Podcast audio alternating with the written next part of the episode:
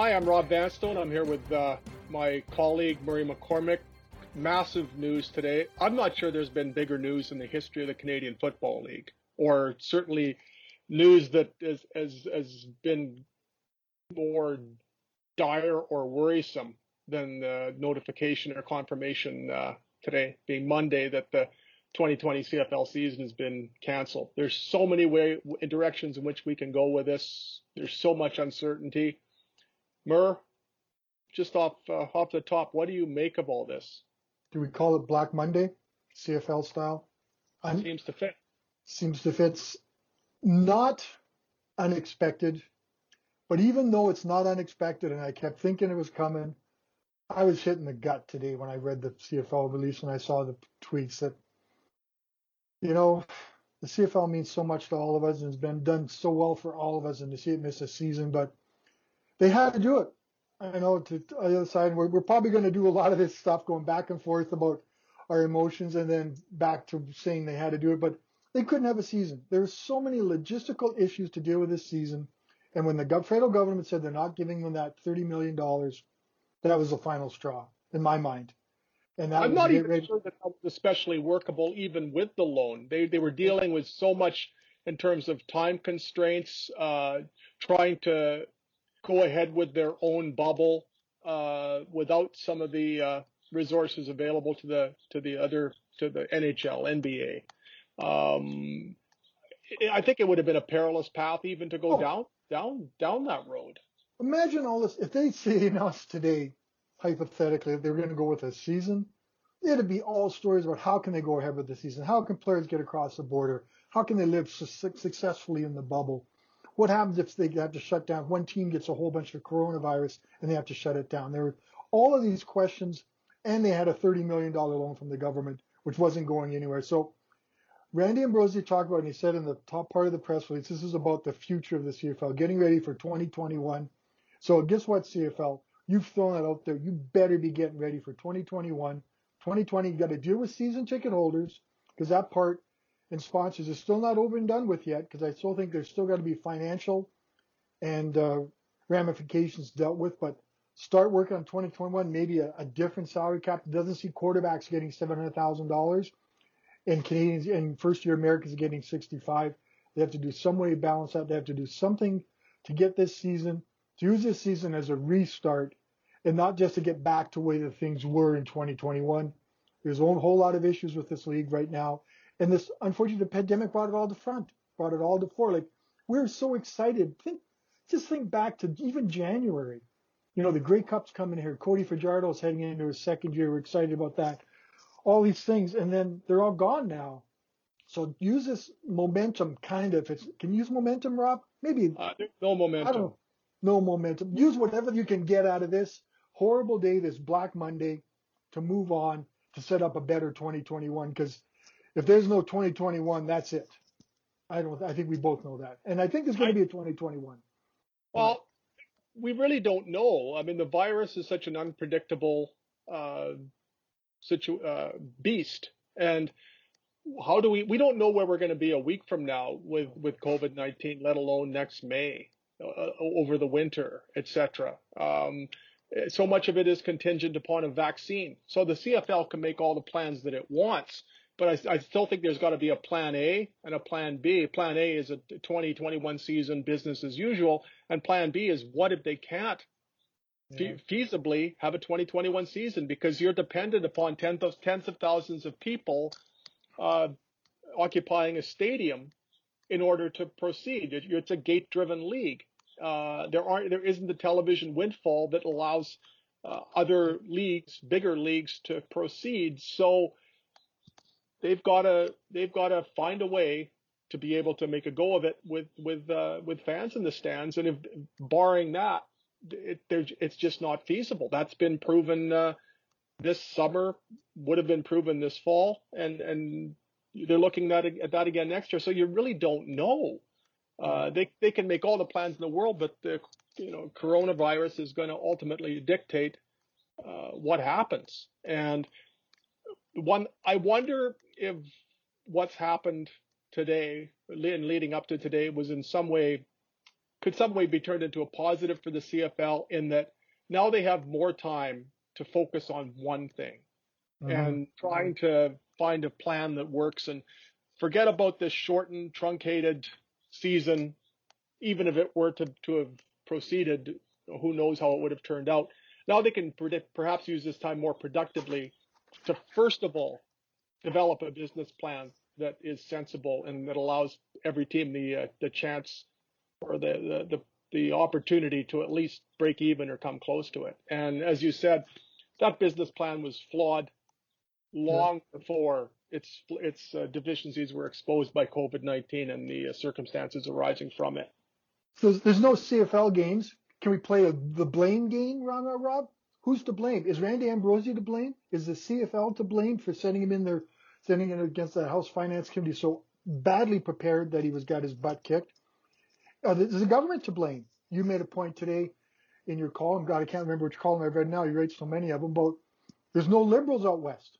We have no we have no Four in Manitoba, none in Saskatchewan, none in Alberta. And we used to, have, and in Ralph Goodale, we used to have one of the most powerful liberals in the government, in he, on both sides.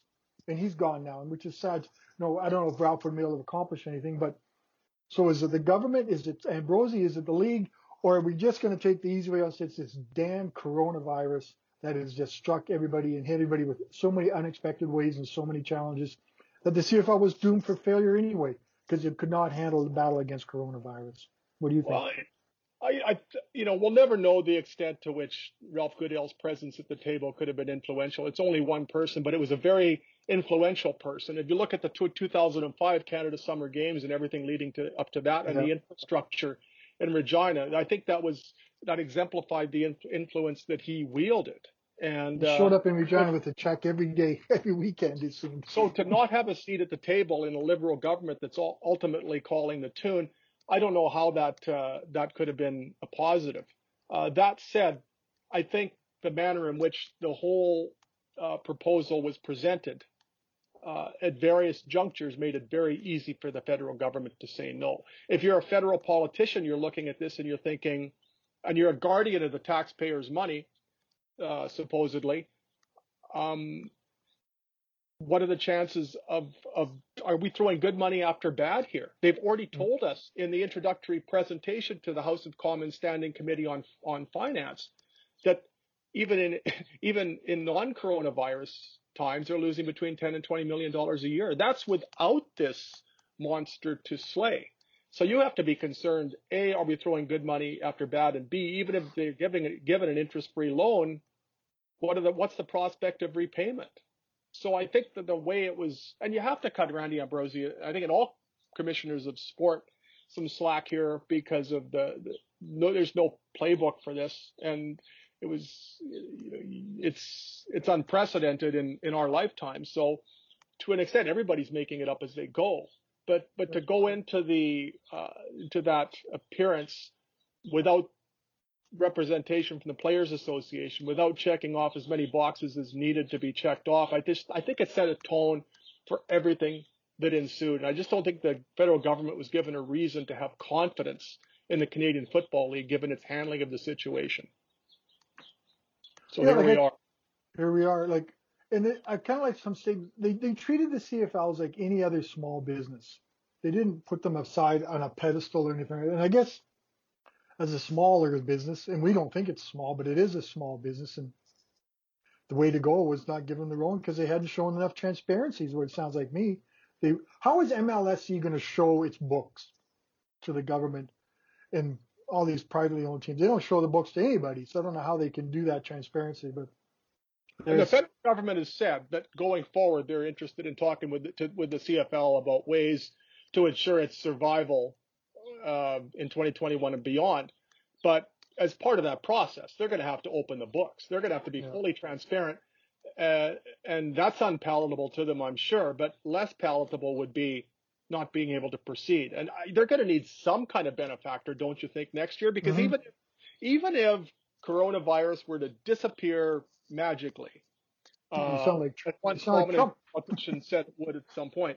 There's going to be a wariness, I think, on the part of the public of of going to games and not socially distancing because all that's burned into our brains right now. And there's also going to be the economic impediments created by the coronavirus. People are struggling, businesses are struggling. So how do you suddenly come up with a not with a with the money to patronize CF, the CFL as you once did? Tickets aren't cheap. And, uh, and and the same applies to sponsors. So I think there's got to be a scaling down of the entire economic model to to allow participation by the businesses and for, to allow participation from the fans. Because if you're paying hundred dollars for, if you're asking people to pay hundred dollars for a for a rider ticket, given these times, I think you're just you're asking for it. So you've got to scale all that down, and then the problem becomes becomes you've attached a twelve dollar facility fee to every rider ticket. Well, twelve dollars on top of say seventy dollars might seem somewhat nominal, but if you're mm-hmm. if you get scaled down the ticket prices and suddenly you're adding twelve dollars to thirty dollars, forty dollars, I think that facility fee becomes prohibitive, and that's the key to the re- repayment of a hundred million dollar loan. So if the federal government doesn't bail the CFL out, and the provincial ta- taxpayers in Saskatchewan would would would be wrapped up in that, suddenly it's municipal and provincial governments that are stuck with the tab for the for that 278 million dollar stadium, or at least the bulk of the 100 million dollar loan, if you can't have uh, events in that uh, facility with enough frequency or without the uh, without enough revenue garnered from the facility fee to pay repay the loan on schedule. So there's there's ramifications for every taxpayer, not just people who happen to have an abiding interest in the Canadian Football League. Here's a question I don't know if we can even answer. What happens to the players? No season, no contracts, season. No money. no money. And some of them have, have received bonus money in the off season. Like Cody Fajardo got his money, got his bonus money. Some other guys have not not as many can survive on it. Maybe Cody can.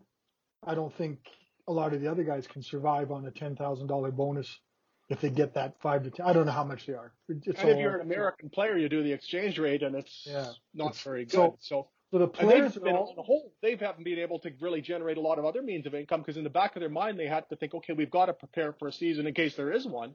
But now Mhm. what? We're in mid-August, and suddenly, okay, And that no season. Fend for yourselves. And that comes back to the blame game. The players are going to blame the league for shutting it down, but the league, you know, basically was so- forcing it in his hands. So I don't know how the players in the CFLPA are going to sort out what's going to happen here in 2021. I guess you have to put a, pand- a pandemic clause in whatever CBA you have. I don't, I don't even know, but there's the players, I, and justifiably so. The players are going to be mad because they they've had their incomes slashed, but they're also smart men, I think, and could have should have seen this coming, and somehow prepared in some sort of manner for the season to be canceled. And I have no idea that's other than finding How another job. And a lot of them do jobs that are involved in personal interaction, like like personal trainers, there's substitute teachers, there's financial guys. So that those incomes have been also they're pretty hard to find in the states right now too, because people don't have the money. So I don't know what they're going to do. And these guys, you know, the guys made eight grand a year. I don't I don't know how they're going to survive. I don't know what's going to happen. I don't know what kind of players are going to have in 2021. I think I the think the global game is player- over.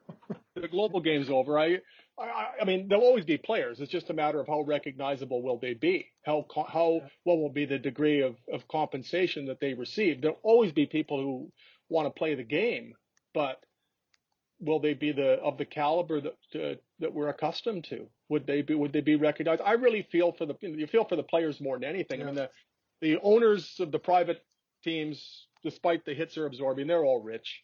Uh, the coaches and GMs, even with the salary cuts, they're doing they're still doing well. There's still people on CFL payrolls, and many of them are well paid. And, and left out of the entire discussion has been uh, the, the people who are actually the show. And, and now what? Now that there's no games, there's no possible revenue for 2020. How do you how do you remunerate them at all unless there's some government program for which they can to which they can apply for assistance? But some of them aren't, uh, you know, roughly half of them aren't even Canadian. So what are they eligible for? Who's It's even eligible? interesting. It goes on and on. The tentacles just keep keep And branching. employ- the people that work for the teams, like we know there's lots of people that work for the teams and this is their job. Are they going to keep them around for till 2021? Can they afford? I, I don't. I, I'm not 100% sure how CERB works.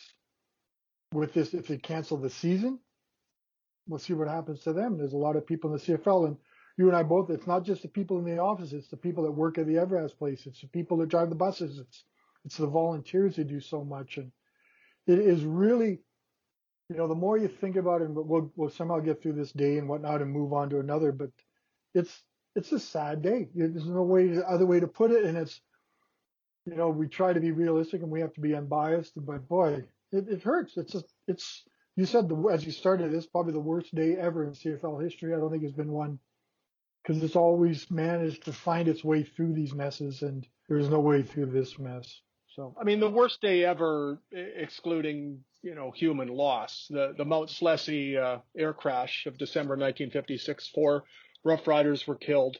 Uh, Calvin yeah. Jones, the Peg Blue Bombers, was killed. You know, uh, writer, director, etc. I mean, that's mm that's the darkest day in, in league history. But uh, when you look at uh, just in terms of the league's viability, um, it's it's and it's so sad. I mean, I I grew up um, watching this team. I was attending games when my mom was pregnant.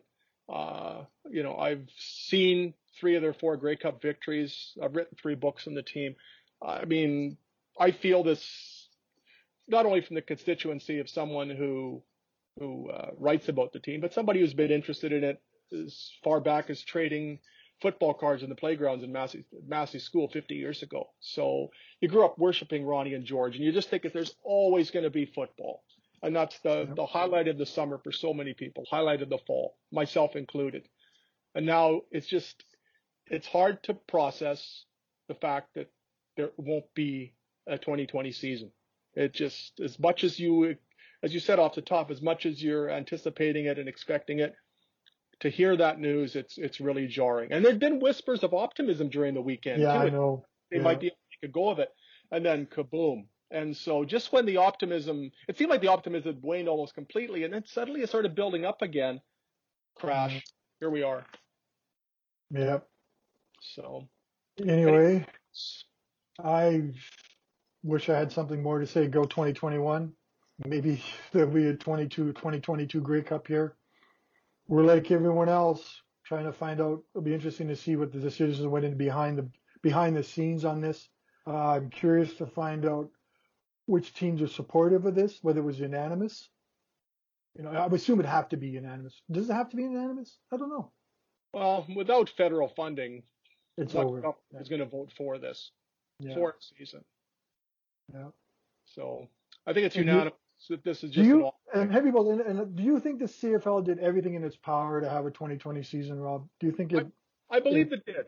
Uh, I, I, mean, a lot of it was invisible. Uh, the league did not share much of anything with the media and, by extension, the public. I think mm-hmm. that was a mistake, uh, especially when you're asking for public money. You you you've got to be a little more transparent than that. Yeah. Uh, give away everything that's happening in negotiations to give people a general update on what's going on. Uh, you're talking about your customers and you're also talking about your players. But all that being said, I'm sure every possible phone call was made, every possible text message was sent. Yep. I don't doubt for a minute that they did. They pulled out all the stops trying to make this happen. Ultimately, it just wasn't practical to do so. And as painful as it is, I think the only realistic decision has been made, and now we look ahead. Yep. And I hope we have something to look forward to in 2021. Rob, it's been great chatting with you. I wish the topic was a little more upbeat. You're looking good though. Keep yeah, one, uh, 75 pounds are gone since the last podcast. So there's that. But uh, I'm very sad that the CFL has uh, also gone. Also, also joining I'm sure there'll be lots to talk about days and weeks ahead. Uh, yeah. There's uh, no shortages of issues, shortage of issues to dissect, and an abundance of time in which to dissect them. So Mur, thanks yeah. for doing this today, and to, to everybody out there, thanks for joining. For, I just our first summer rider rumblings. Have we had one? We had no, one we haven't. Maybe we had one in May. I don't know. Well, that's okay. We'll let. All right. Good talking to you, thanks, Rob. And thanks everybody, and we'll talk to you soon. Hope everybody is uh, is well despite this news.